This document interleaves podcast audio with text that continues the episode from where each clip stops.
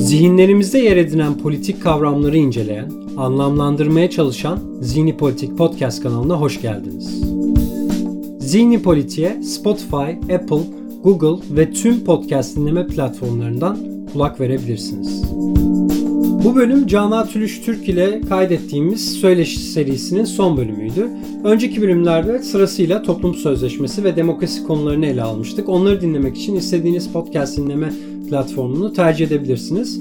9. bölümde rejim değişikliklerini ele aldık. Rejim değişiklikleri ülkelerin politik sistemlerindeki kısa ya da uzun vadeli değişikliklere karşılık geliyor. Bu değişim bir önceki bölümde ele aldığımız demokrasi tanımını çıkış noktası olarak baz alıyor aslında. Dolayısıyla rejim değişiklikleri otoriterleşme ve demokratikleşme süreçlerini kapsıyor.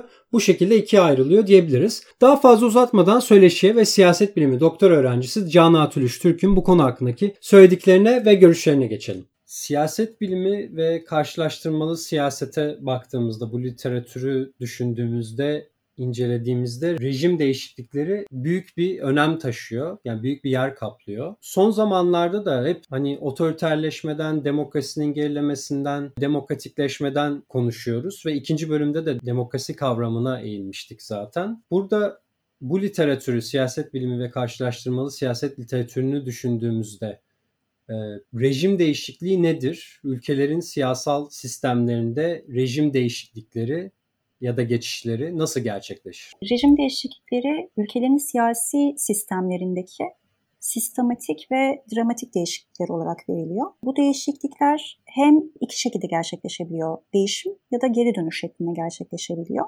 Literatüre baktığımızda çalışmaların çoğu aslında demokratikleşmeye odaklanmış ama demokratikleşmeyi verirken bir yandan da o unsurları vurgu yapar o unsurların olmadığı şekildekileri de e, otoriterleşme olarak veriyor oluyorlar.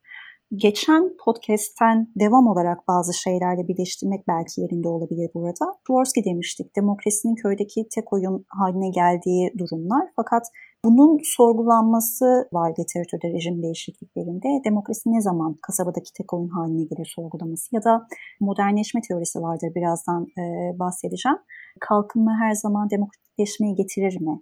E, yahut da hangi faktörler demokratikleşmeyi etkiler ve başarılı bir geçişi sağlarlar? E, ya da e, liberalleşme ve geçişten sonra bazı ülkeler konsolidasyon evresinde e, başarısız olurlar. Bunun faktörleri nelerdir gibi odakları vardır rejim değişikliği literatürün.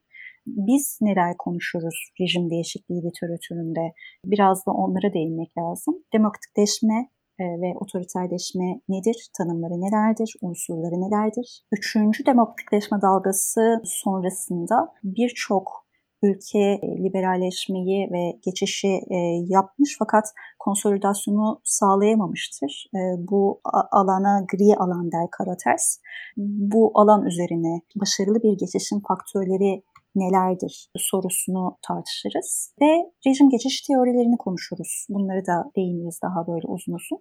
Başarılı bir demokratik geçiş sürecini ne gerçekleştirir? Seçimli otoriterlikle ya da rekabetçi otoriterlikle sona eren geçiş süreçlerini hangi faktörler tetikler? gibi başlıkları konuşuyoruz biz rejim değişikliği e, dediğimizde siyaset biliminde. Üçüncü demokratikleşme e, dalgasına değindin kısaca. Yani demokratikleşmeyi nasıl tanımlayabiliriz peki? Yani rejim değişikliği literatüründe bir alt başlık olarak demokratikleşme.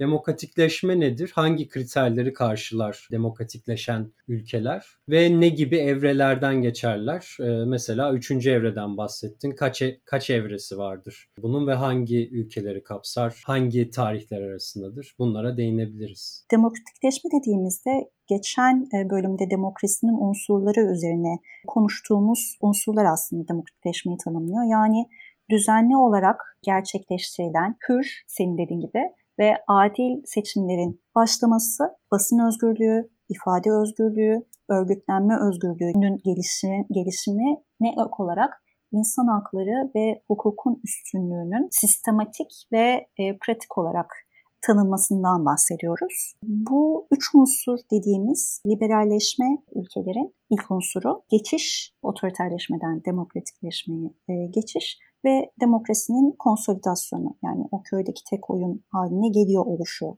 Bu dalgalardan bahsettik. Ee, biraz onları açmak ve e, karşılaştırma siyaset açısından ülkeleri örnek vererek belki e, detaylandırmak yerinde olur. Modern demokrasinin daha bu 1800'lerden itibaren bahsettiğimiz demokrasinin dalgalar halinde geliştiğini görüyoruz ve bunu zaten Huntington'ın demokratikleşmenin dalgaları e, üzerine bahsinden de nitelendiriyoruz. Huntington e, demiş ki üç tane demokratikleşme dalgası var. 1820'lerden başlayarak bu demok üç demokratikleşme dalgasını ters dalgalar izlemiş. İlk dalga dediğimiz 1828 ile 26 arası gibi tanımlayabiliriz. Bu 1820'lerde öncelikle Amerikan ve Fransız devrimleriyle başlayan ama asıl olarak oy verme hakkının yaygınlaşmasıyla birlikte 1920'lerin e, başına kadar devam eder ve aşağı yukarı 30 ülkeyi kapsıyor bu. Dediğim gibi Amerika, İngiltere, Fransa, İtalya ve Arjantin gibi ülkeleri kapsıyor. Daha sonrasında bir ters dalga e, geliyor. Bu da 1922 ile 42 e, arasını gösteriyoruz. İtalya'da Mussolini, Almanya'da faşist rejimlerin yükselişiyle birlikte başlıyor bu.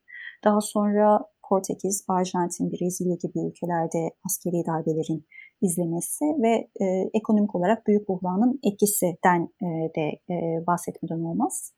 İkinci demokratikleşme dalgası e, İki Dünya Savaşı ile birlikte e, daha çok 1943 olarak e, verilir tam tarih. 1962'ye kadar olan süreçte Batı Almanya ile birlikte İtalya, Japonya gibi ülkelerin demokratikleşmesi Türkiye'de bu demokratikleşme dalgasının parçalarından biri.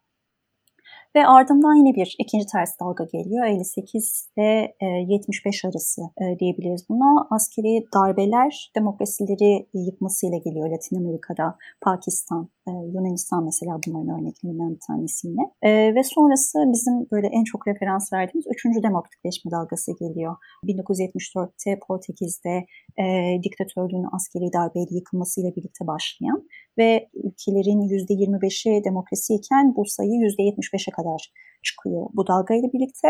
Bu da ne, hangi ülkeleri kapsıyor? Güney Amerika dediğim gibi Portekiz'le birlikte Yunanistan, İspanya, Latin Amerika, daha sonra Asya ve en sonunda da Doğu Avrupa'ya kadar gidiyor bu dalga. Peki bu üçüncü evrenin bir ters e, evresinden, ters evrelerden de bahsettin çünkü. Bunun bir ters evresinden söz edebilir miyiz? Özellikle şu son 20-30, özellikle şu son 5 senedeki tartışmaları, demokrasinin gerilemesi tartışmalarını vurgulayarak soruyorum bunu. Bu böyle bir literatürde böyle bir e, yeni bir e, ters evreden söz ediliyor mu? Özellikle son 20 yıla bakılınca e, böyle bir dönemden söz edilmesi var. Demokrasi konsolide olduktan sonra rejim değişikliği literatüründeki siyaset bilimciler demokrasinin kalıcı olacağını düşünmüşler. Fakat son 20 yılda bu popülist zaman olarak nitelendirilen bir dönemden geçiyoruz ve konsolide olmuş demokrasilerin dahi günümüzde otoriterleşme eğiliminin bir parçası olduğunu gözlemliyoruz. How Democracy is Die, Levitsky ile Ziglart'ın en son kitaplarında demokrasi nasıl olur de e, referansla e, verebilirim. Onlar demokrasi krizde demişler. Tam olarak bunu söylüyorlar ve Freedom House'un endekslerinde de aynı şekilde 2019'da en son söylemişlerdi. Ee, dünya genelinde üst üste 13 yıldır siyasi haklar ve sivil özgürlükler bu iki kategoride e, düşüş gözleniyor. Ardı ardına 13 yıldır. Konsolide olmuş demokrasileri de bunun içine koyuyoruz. Otoriterleşme e, eğiliminde olduğunu söylüyoruz. Bu da Amerika Birleşik Devletleri'nden Kuzey Amerika'ya, e, Avrupa'dan Asya'ya e, yükselişini e, sürdürülüyor. Larry Diamond buna demokratik durgunluk demişti. Batı liberal düzeyinin e, uzun süredir gerilemekte olduğuna işaret ediyor. Bunun yanında Hindistan, Türkiye, Brezilya, Arjantin, Çin, Rusya ve Filipinler'de de görülen bir süreç bu. Tabii bunu tetikleyen şeyler de var. Küresel mali kriz, güvenlik riskleri, son dönemdeki mülteci krizi, akını, Avrupa'nın Danimarka, İsveç, İngiltere gibi demokrasinin güçlü olduğu, kültürün güçlü olduğu ülkeleri dahi o ülkelerde dahi popülist rejimlerin önünü açmaya başlamış durumda. Bunu aslında adil ve özgür seçimlerin kullanılarak yapıldığını görüyoruz. Nancy, Nancy Barmeo'nun Executive Agredizman dediği bir şeydir bu. Güçlü liderler e, seçimlerle birlikte genel iradeye sırtını yaslayarak başa geliyorlar. Onu ben genel iradeden gücümü alıyorum meşruiyetini e, sağladıktan sonra otoriter eğilimler sergileyebiliyorlar. Yani demokrasinin en önemli kriterlerinden, unsurlarından birini kullanarak başa gelip o ahlaki olarak meşruiyet sağlayarak otoriter eğilimler sergileyebiliyorlar bir yandan. Öte yandan da toplumda güvenlik, sadakat, itaat gibi e, otoriter değerleri enjekte ederek çoğulculuğu zayıflatmaları, e, bireyler arasında bu partizan kutuplaşma dediğimiz e, arttırması e, bu güçlü liderler uzun sürede iktidarda kalmayı garanti ediyorlar diğer yandan. Tabii bu sistemde bu popülizmin yükselişi, popülist liderlerin yükselişi, son dönem örnekleri Hindistan'da olsun, diğer en son bu e, korona döneminde gördüğümüz bazı politikalarla, bazı Avrupa ülkelerinde gördüğümüz Brezilya, Brezilya e, çok önemli örneklerden bir tanesi kesinlikle. Bunlardan birkaçı. Peki şeyi kullanıyoruz belki onu da açmak iyi olabilir. Konsolide olmuş demokrasiler hangi ülkeleri kapsar ve e, konsolide olma sürecinde ne gibi e, sorunlar e, yaşıyor ülkeler?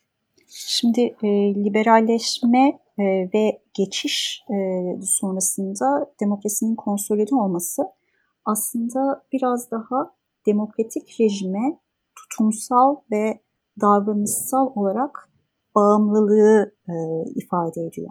Yani demokrasinin bu unsurları tartışmasız tüm bireyler tarafından kabul edilmesi söz konusu burada. Seçimleri kaybedenler dahil bütün önemli siyasi aktörler de bu demokratik kuralların e, bir parçası haline geliyorlar. Demokrasi karşıtı ya da rejimi yıkma amacı güden gruplar kesinlikle burada kalmıyor. Dolayısıyla demokrasinin bir mentalite olarak yerleşmesi e, söz konusu. Ve e, bahsettiğimiz bu e, Avrupa ülkelerine, Amerika Birleşik Devletleri, İngiltere gibi ülkelerin bunun bir parçası olduğunu gözlemliyoruz. Ama tabii ki şu anki e, üçüncü ters dalga tartışmaları bu konsolide olmuş demokrasilerin dahi bazı sebeplerle ya da bazı yollarla otoriter eğilimler sergilediklerini dahi örnekleri haline gelebileceğini görüyoruz. Hı hı. Yani konsolide ol, olmuş demokrasiler bile e, bu otoriterleşme süreçlerinden aslında azade ya da şey değil. Yani bun, bunun dışında kalmıyor. E, bütün ülkeleri demokrasi skalasına bir spektrum çizersek aslında her ülkeyi e, ilgilendiren bir konu haline evet, geliyor. Evet yani rejim değişikliği literatüründe bu e, tartışma e, çok yok e, geçmişe baktığımızda.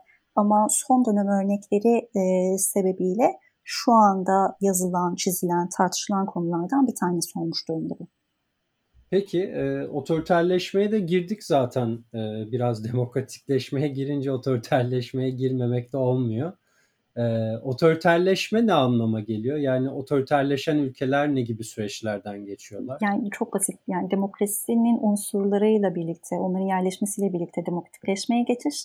Otoriterleşme de rejim olarak demokrasinin e, bu olmazsa olmaz dediğimiz koşullarının ortadan kalktığı durumlar. Bunlar seçme ve seçilme hakkı, bireysel özgürlükler, bu basın, ifade gibi tanımladığım özgürlükler, insan hakları ve hukukun üstünlüğünün açık ve sistematik, bu, burada altını çizilmesi gereken bu herhalde ihlali.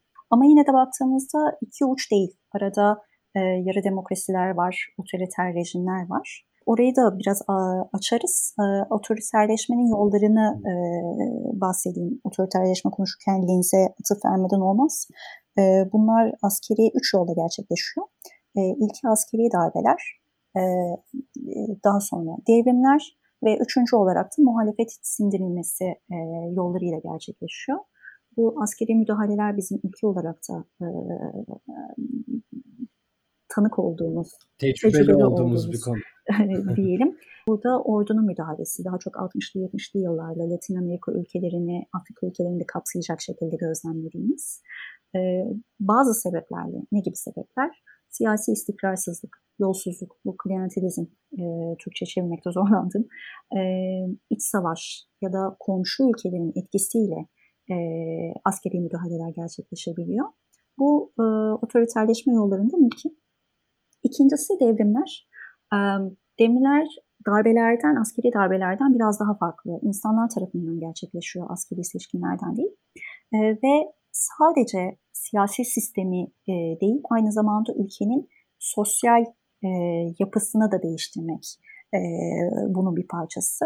E, bir de bu sebepleri bu sebeplerle daha nadir gözüküyor e, devrimler, daha az sayıda darbelere e, nazara. İki şekilde gerçekleştirilmiş bunlar. Bir, yukarıdan aşağıya darbeler seçkinler tarafından gerçekleşecek e, devrimler affedersin. Türkiye örneğiyle 1923'te e, daha yukarıdan e, gelen o devrim e, örnek verebiliriz. Ve daha e, halk tarafından gerçekleştirilen aşağıdan yukarıya devrim örnekleri. Bunlar sırasıyla işte Fransa'da başlayan Fransız devrimi, Rusya, Çin, İran devrimleri buna örnek. E, bunların özellikleri daha kanlı oluyorlar e, devrimler ve çok enteresan bir şekilde hiçbir örneği demokrasiyle sonlanmamış devrimlerin. Netice demokrasi olmasın, olmamış, demokratikleşme olmamış. O yüzden otoriterleşmenin e, altına verilmiş, sayılmış. Son yolu da muhalefetin sindirilmesi. Devrimler ve darbelerden farklı olarak daha uzun süreli iç e, yapıdan ani ve net değil. O yüzden herhangi bir tarih veremiyoruz bunlarla alakalı. Darbeler şu yıl olmuş, devrimler şu yıl olmuş diyebiliyoruz ama muhalefetin sindirilmesi daha uzun soluklu, daha kademeli oluyor. Fakat e, darbeler ve devrimlere nazaran daha kalıcı olabiliyor. Hibrit rejimleri geçtiğimizde daha e, detaylı olarak muhalefetin sindirilmesi örneklerini veririm ama Peru örneği burada verilebilir, Venezuela örneği burada verilebilir. Orada da muhalefetin sindirilmesiyle birlikte otoriterleşme yaşanmış. Otoriter rejimler diyoruz. Bu böyle çok e, geniş bir şemsiye aslında. Bunun bir de alt türleri olabiliyor. E, ve burada da aslında çok fazla e, tanım kullanılıyor. Yani gerek akademik literatürde de çok fazla tanım kullanıldığını görüyoruz. Zaman zaman e, akademinin e, yansıması olarak bazı sitelerde, e, medyada falan da bu tanımlar kullanılabiliyor.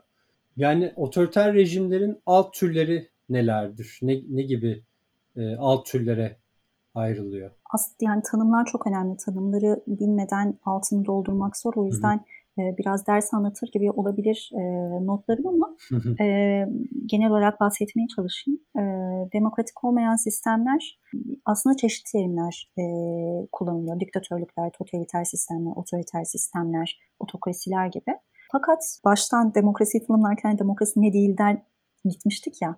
Hem hı hı. E, çeşitli nüansları vermek lazım belki. Demokrasiler demek ve demokratik olmayan sistemlerin ortak bazı noktaları var aslında.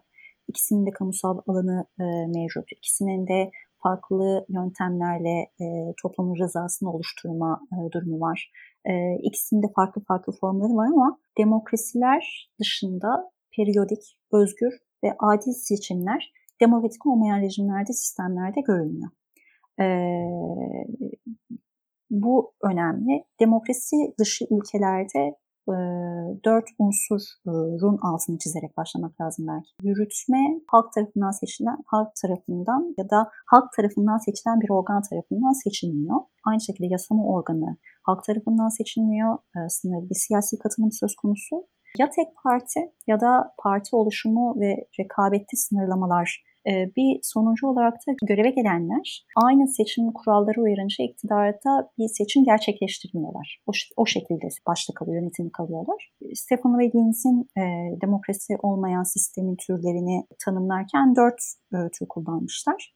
E, totaliter, otoriter, post otoriter ve sultancı kullanıyorlar ve bunu dört boyutta farklılık gösterdiğini e, söylüyorlar. Biraz daha açarım hepsini örnek verince daha belki e, yerleşir akılda ama bunlar çoğulculuğa göre ideolojiye göre, e, liderlik kültüne göre ve mobilizasyona göre totaliter sistemlerle başlayayım bu ilki olan. Bu totaliter sistemlerde neredeyse tüm mevcut siyasi, ekonomik ve sosyal çoğulculuk ortadan kaldırılmış. İlk madde çoğulculuk olarak totaliter sistemlerde biz çoğulculuğu göremiyoruz. İdeoloji olarak yol gösterici bir ideolojiye sahip totaliter sistemler. Hitler ve Mussolini'de gördüğümüz kapsamlı ve yoğun bir mobilizasyona e, sahip. ve e, lider kültü olarak genelde karizmatik olarak tanımlanmamış seçkinler kitleri için öngörülemez ve kırgınlıkla yöneten bir liderliğe sahip gibi bir tanımı var. Totaliterizmde bazı önemli özellikler var. Mesela şiddeti sıklıkla kullanmaları önemli bir özelliktir. Totaliter sistemleri diğer sistemlerden ayıran özelliklerden bir tanesi. İdeoloji olarak demin söylediğim gibi totalitarizm ve faşizm gibi ideolojileri biz görüyoruz.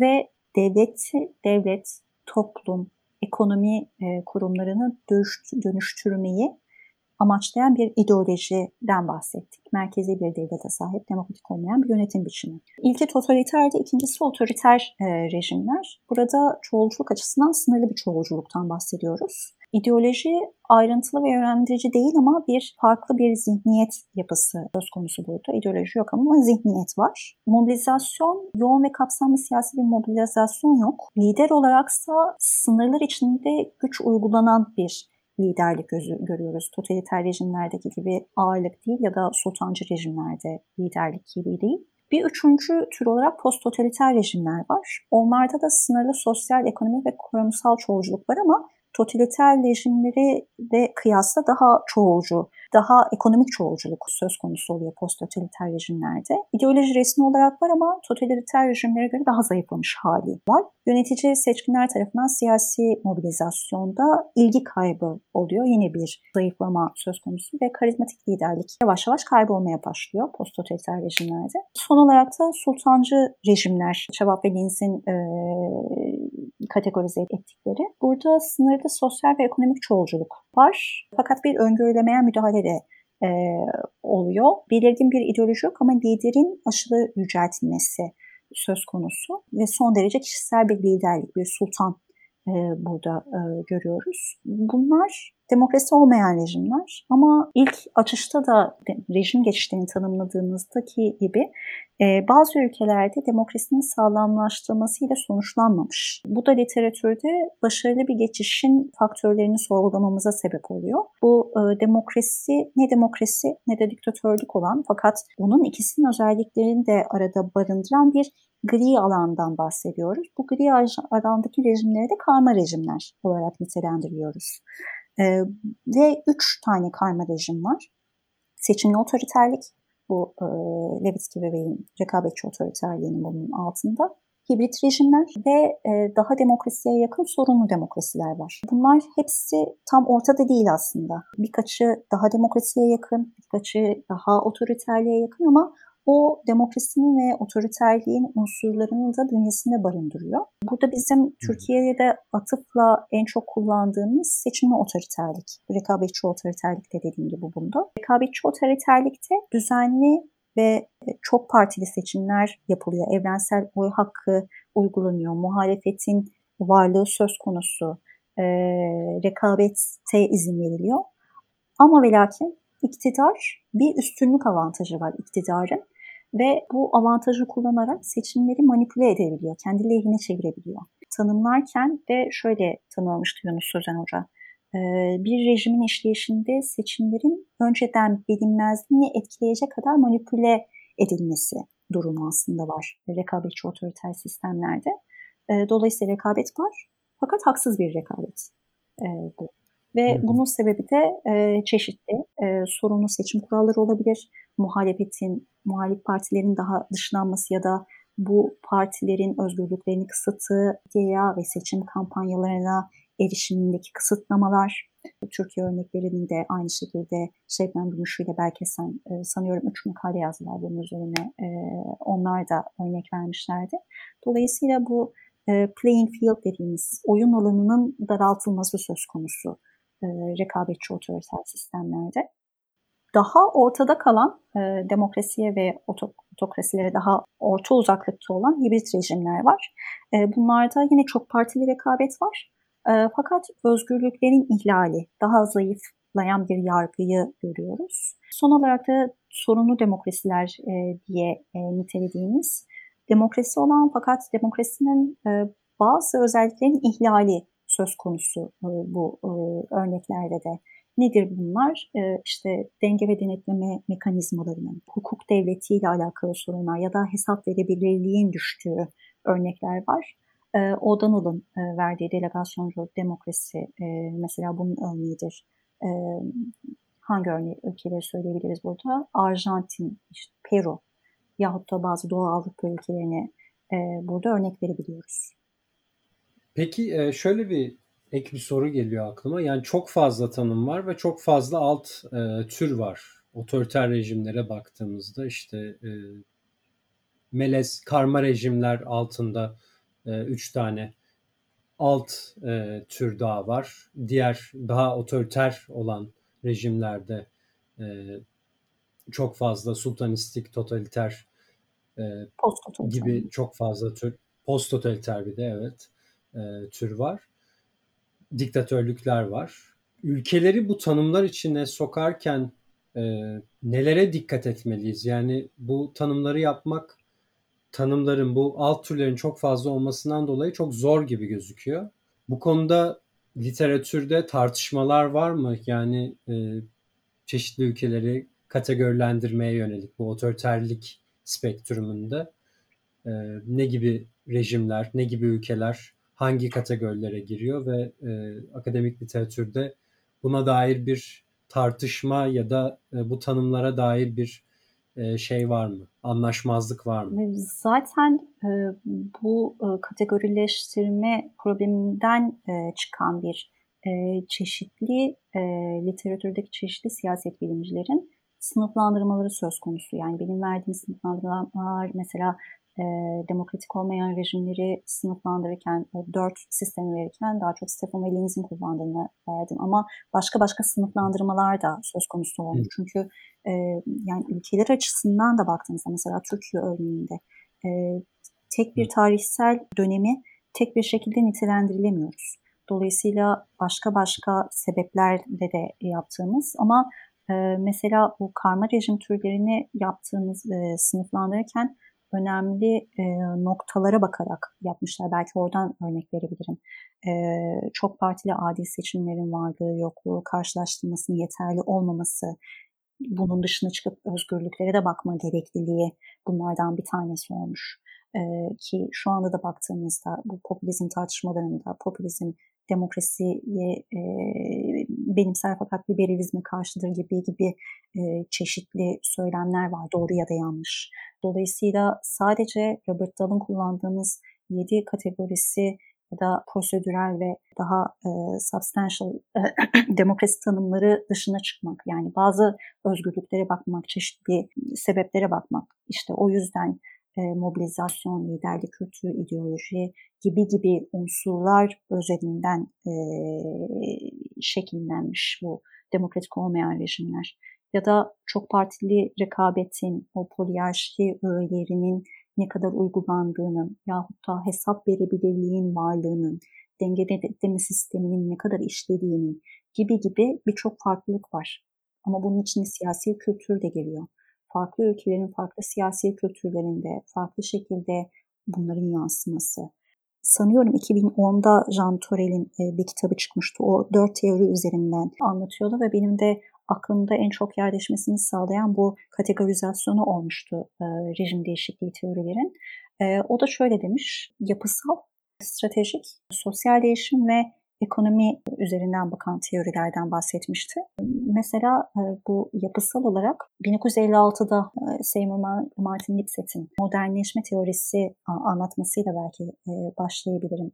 Demokrasinin bazı sosyal gereksinimlerini verirken ekonomik kalkınma ve siyasi meşruiyet iki kavram üzerinden açıklamış. 90'larda tekrardan bir makale yazarak buna bir geri dönüş e, yapmıştı. O mesela modernleşme teorisi olarak tanımladığı ekonomik kalkınmayı demokrasinin bir ön koşulu olarak inceler. E, 28'ti sanıyorum, e, yanlış olabilirim. Avrupa ülkesi ve 20 Latin Amerika ülkesine bakarak nicel bir araştırma yapar ve ekonomik kalkınmayın demokrasiyi getirip getirmediğini araştırır. E, dört bağımsız e, değişken e, vardı araştırmasında ee, birincisi servet, işte bunun altında kişi başına e, gelir, e, kullanılan araç başına kişi gibi gibi e, değişkenler var. Şehirleşme ikincisi, kentleşme. Şehirlerde, büyük şehirlerde yaşayan insan sayısı gibi verilere bakıyor. Üçüncüsü sanayileşme ve dördüncüsü eğitim. e, eğitimin altında da okur yazarlık oranı gibi değişkenler var. Bunların arasında bir pozitif korelasyon buluyor ve en yüksek etken de eğitim olarak görüyor. Bu ekonomik kalkınmanın demokrasinin ön koşulu olup olmamasıyla alakalı modernleşme teorisini detaylandırdıktan sonra Lipset'e bazı kritikler gelmiş. Hem sosyal e, değişim hem stratejik teoriler hem de ekonomik teoriler üzerinden. Sosyal değişimde e, en önemli gördüğümüz e, çalışmalardan bir tanesi sanıyorum 66 idi. Billington Moore'un diktatörlük ve diktatörlüğün ve demokrasinin e, kökenleri kitabında ABD, İngiltere ve Fransa örnekleriyle burjuva yok demokrasi yok ünlü onu e, tanımladığı. Bunun da tanımlamasının sebebi şu. E, ona göre demokratikleşme e, ticari tanıma geç, tarıma geçişle birlikte e, köylü sınıfının sayıcı azaldığı, e, büyük toprak ağlarının e, güçlerinin daha kısıtlandığı, böyle çok güçlü bir devlet yapısı değil ama Burjuva'nın güçlendiği durumlarda demokrasiye geçişten bahsediyor. Ama bir yandan da Almanya ve Japonya örneği üzerinden faşizme geçişi, Rusya ve Çin örneği üzerinden de komünizme geçişe e, bakıyor Barrington Moore.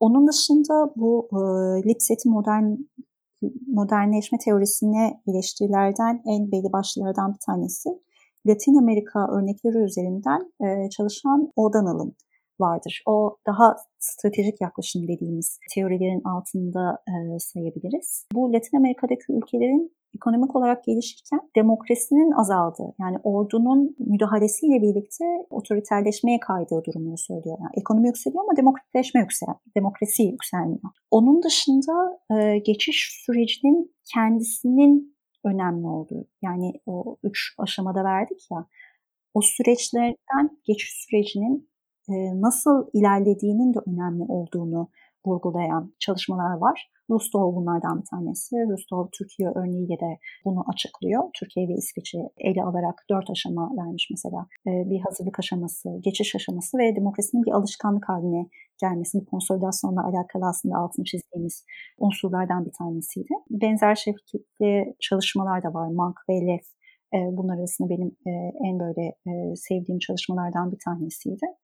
Modernleşme teorisi üzerine e, kritikler 2000 yıllarda tekrardan günümüze çıkıyor. Schwarzschild ve arkadaşlarının e, 2000 yılında yayınladıkları bir kitap var mesela bunun üzerine. Daha sonra bizim çok atıf ettiğimiz e, rekabetçi otoriterlik, Levitsky ve Bey'in tanımladığı demokratik kurumlar ana mekanizmalar olsa da mesela Rusya ve Peru gibi bazı ülkelerde iktidardaki yetkililer kendi avantajlarını kullanarak muhalefeti daha dezavantajlı e, konuma getirdikleri var ve Türkiye'de bunlardan bir tanesi olarak örnek olarak görüyoruz biz. Ekonomik geçiş teorilerinden sonuncusu da ekonomi üzerine gerçekleşiyor. Burada da çok detaya girmeyeyim ama Jaworski ve Limongen'in çalışmalarını eleştiren Charles Boyce, daha sonra Acemoğlu ile Robinson geliyor, Haggard ve Kaufman geliyor. Onlar da ekonomik açıdan rejim geçişlerini açıklamaya çalışıyorlar. Peki bu bütün bu e, şeyi düşündüğümüzde, bütün bu demokratikleşmeyi ve otoriterleşmeyi düşündüğümüzde Türkiye'nin bu yakın siyasi tarihine e, nasıl uyarlayabiliriz? Nasıl bir Türkiye'nin yakın siyasi tarihini otoriterleşme ve demokratikleşme, rejim değişikliği açısından nasıl okuyabiliriz? Huntington'ın dalgaları örneği üzerinden İlter Turan Hoca'nın e, kitabı vardır. O da aynı şekilde 10 yıllık aralıklarla Türkiye'deki demokrasinin işte 1923'te Cumhuriyet'in kurulması sonrasında e, dalgaları halinde e, geldiğini söyler. E, yani bu Foucault'un sarkacı dediğimiz bir demokrasiye doğru gidiş, sonradan demokrasiden otoriterliğe doğru geçiş ten bahseder. Hı hı. O onun örneği üzerinden vermek belki biraz daha açıklayıcı olabilir. Bu ulus devlet inşasında daha laik, anayasal, bürokratik yapının toplumsal vatandaşlığa dayalı, yönetim, parlamento, parlamenter demokrasi, sanayileşme, piyasa ekonomisi gibi e, moderniteye e, geçiş döneminde e, bahseder. Fakat e, imparatorluktan miras alınan, Osmanlı İmparatorluğu'ndan Türkiye'ye geçişte miras kalan daha seçici ve e, kapsam açısından farklı bir modernleşme e, olmuş. İki toplum kampından bahsedilir. Bunlardan modernistler ve gelenekçiler ve tek partili e, yönetim döneminde modernistlerin daha çok o seçkinlerin yukarıdan modernleşme, demokratikleşme aşamasını görüyoruz Türkiye'de. Asıl demokrasiye geçiş İkinci Dünya Savaşı sonrası çok partili seçimlerin gelmesiyle birlikte gerçekleşiyor ve muhalefet partilerinin de hükümeti eleştirme hakkına sahip olduğunu görüyoruz. Bazı parlamento normları geliyor. Tabii bunları söylerken bir yandan da o İkinci Dünya Savaşı sonrası uluslararası bağlamın Türkiye'deki demokratikleşmede güçlü bir iticiliğinin faktörü olduğunu söyleyebiliriz. Aynı şekilde e, AK Parti'nin başa geldiği ilk yıllarda nasıl AB çıpası e, itici güçse Türkiye'nin de demokratikleşmeye geçişinde bu önemli bir unsur haline geliyor. Yine de 50 sonrası Demokrat Parti'nin başarısını görüyoruz ama güç mücadelesi sebepleri, işte ekonomideki geriye gidiş ve demokratikleşmenin ters sargısını görüyoruz ve darbe oluyor. Daha doğrusu darbe 1957 sonrası Demokrat Parti'nin daha otoriter eğilimler sergilemesiyle birlikte onun ardından geliyor. Yine de 50-60'ı e, İlter Hoca e, daha önceki dönemlere göre daha demokratik olduğunu e, yazardı. Yani e, yeni bir anayasa, örgütlenme, ifade, basın özgürlüğü gibi e, bireysel hak, hak ve özgürlüklerin kapsayan bazı önemli sivil hakların gelmesi, daha yeni denge ve kurumsal uzlaşmanın varlığı görüyoruz. E, fakat bu dönem de e, kısa sürüyor. 1960 Anayasası sonrasında gelen dönem. 71'de dolaylı bir askeri müdahale ve sonrasında e, terör ve şiddetle beslenen sağ ve sol arası gruplar kutuplaşmanın artmasıyla birlikte istikrar ve güvenliği sürdürmek o tırnak içinde demokrasi yavaşlıyor ve sarkaç ters bir hale alıyor ve sonrasında 80 darbesi geliyor. Ordu 80 darbesi sonrası daha iki partili bir sistem destekliyor. E, daha rekabetçi parti politikalarına e, yol yok. Fakat ANAP'la birlikte daha e, partilerin çoğaldığı, işte neoliberalleşen bir ekonomi görüyoruz. 87'ydi sanıyorum daha yasak kaldırılması, Kenan Evren'in başkanlığının 89'da sona ermesi ve 90'larda koalisyon hükümetleri geliyor. Koalisyon hükümetleri döneminde bu fragmentasyon, parçalanma, yının yeniden yükseldiğini gözlemliyoruz.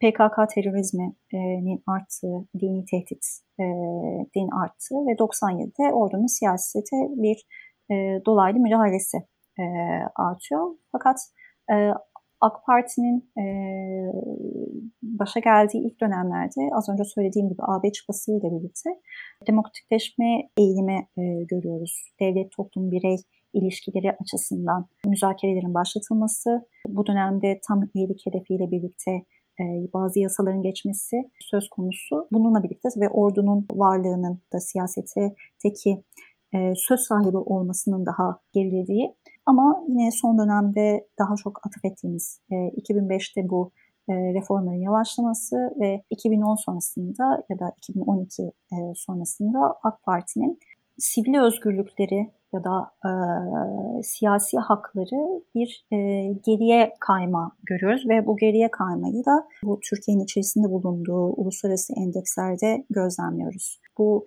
NUDA e, dediğim gibi bu Freedom House'un ya da basın özgürlüğü endeksi yahut da e, Economic Intelligence Units gibi gibi endekslerde bu e, Türkiye'nin de küresel olarak e, demokrasinin arka arkaya 13 yıldır geriye gitmesinin parçalarından, parçası olan ülkelerden bir tanesi olduğunu da gözlemliyoruz. Peki, e, çok teşekkürler katıldığın için Canan. Sonuna geldik söyleşimizin. E, çok keyifli bir sohbet. Benim gerçekten. için böyle oldu. Çok teşekkür ben de çok teşekkür ederim. Hem fırsat verdiğin için hem de bu keyifli sohbet için. Politiği dinlemeyi tercih ettiğiniz için teşekkürler. Önerilerinizi, yorumlarınızı ve eleştirilerinizi sosyal medya hesaplarında Zihni Politik hesabını etiketleyerek ya da mesaj göndererek paylaşabilirsiniz. Bir sonraki Zihni Politik'te görüşmek üzere.